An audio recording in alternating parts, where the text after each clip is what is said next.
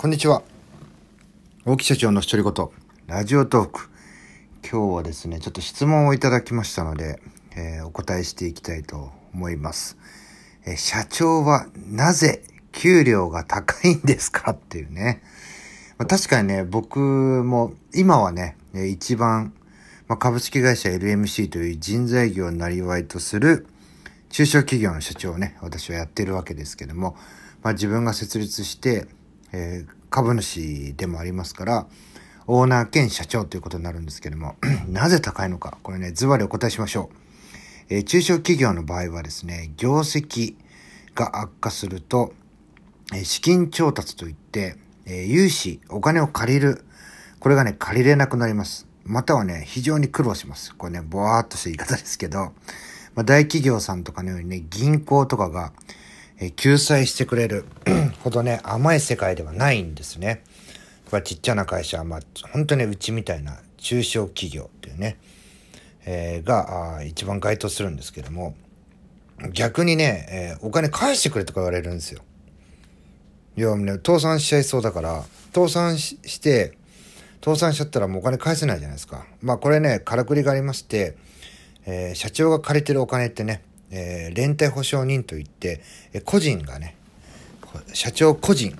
社長じゃなくてね、私で言った青木弘和、個人がね、連帯保証になりますんで、まあ、会社が潰れた場合、お金返せないじゃないかっていうね、言う人いるんですけども、これ個人でね、返していかなければいけないんですよ。わかりますか？言ってる意味がね。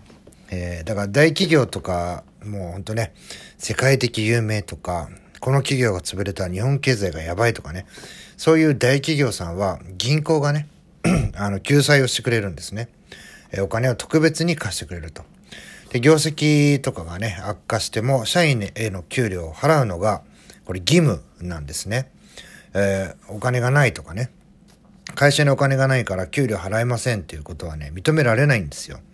だ会社にお金がなければ、どんなことをしてでもお金をかき集めなければならないっていうのがね、これ社長の仕事なんです。なので、給料が高い。だ僕もね、えー、まあ今もらってる給料、設定してる給料があるんですけれども、それの半分だけ、半分だけをね、もらって、半分はね、あの、会社に残してます。で、プラス、えー、まあ僕はね、こう投資っていうのをやらないので、貯金、もう確実にね、もう増えなくてもいいから確実に残るっていう方法をとってますんで、貯金をね、もう何年目だろう ?5 年ぐらいやってるのかな？えー、もう結構ね、これ貯金するお金出すのもきついっていう時期からやってるんで、で、それを使わずにずっと取ってるんで、結局ね、あの、社長の給料が高い理由って、あの、お金借りれずに困った時に、それでね、従業員に給料払ったりとか、で、会社もね、赤字とかね、倒産したらね、すぐに終わりってわけじゃないんですよ。まあ、1ヶ月半から2ヶ月はね、倒産してもそこの会社は残しとかなきゃいけないんですね。電話がかかってきて問い合わせをしたりとか、え事務処理をしたりしますんで、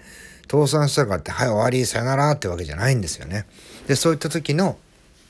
えー、運転資金とかでね、取っておかなければいけないんね。社長がね、給料たくさん、可能な限りたくさんもらって、で、それを全部ね、あーってね、やったぜ、お金もらったぜって使うんじゃなくて、えー、それをちゃんとプールしといて、貯金しといて、何かあった時にそれを使うっていうのがね。だから、社長は給料が高い。これはね、まあ私の場合というかね、中小企業みんなそうだと思います。それで、えー、自分の会社を自分の給料で救うっていうね。まあ、これが高い理由ですね。えー、大企業の社長さんとかはよくわかりません。えー、そんなね、え、今日は質問に答えてみましたあ。最後まで聞いていただきありがとうございます。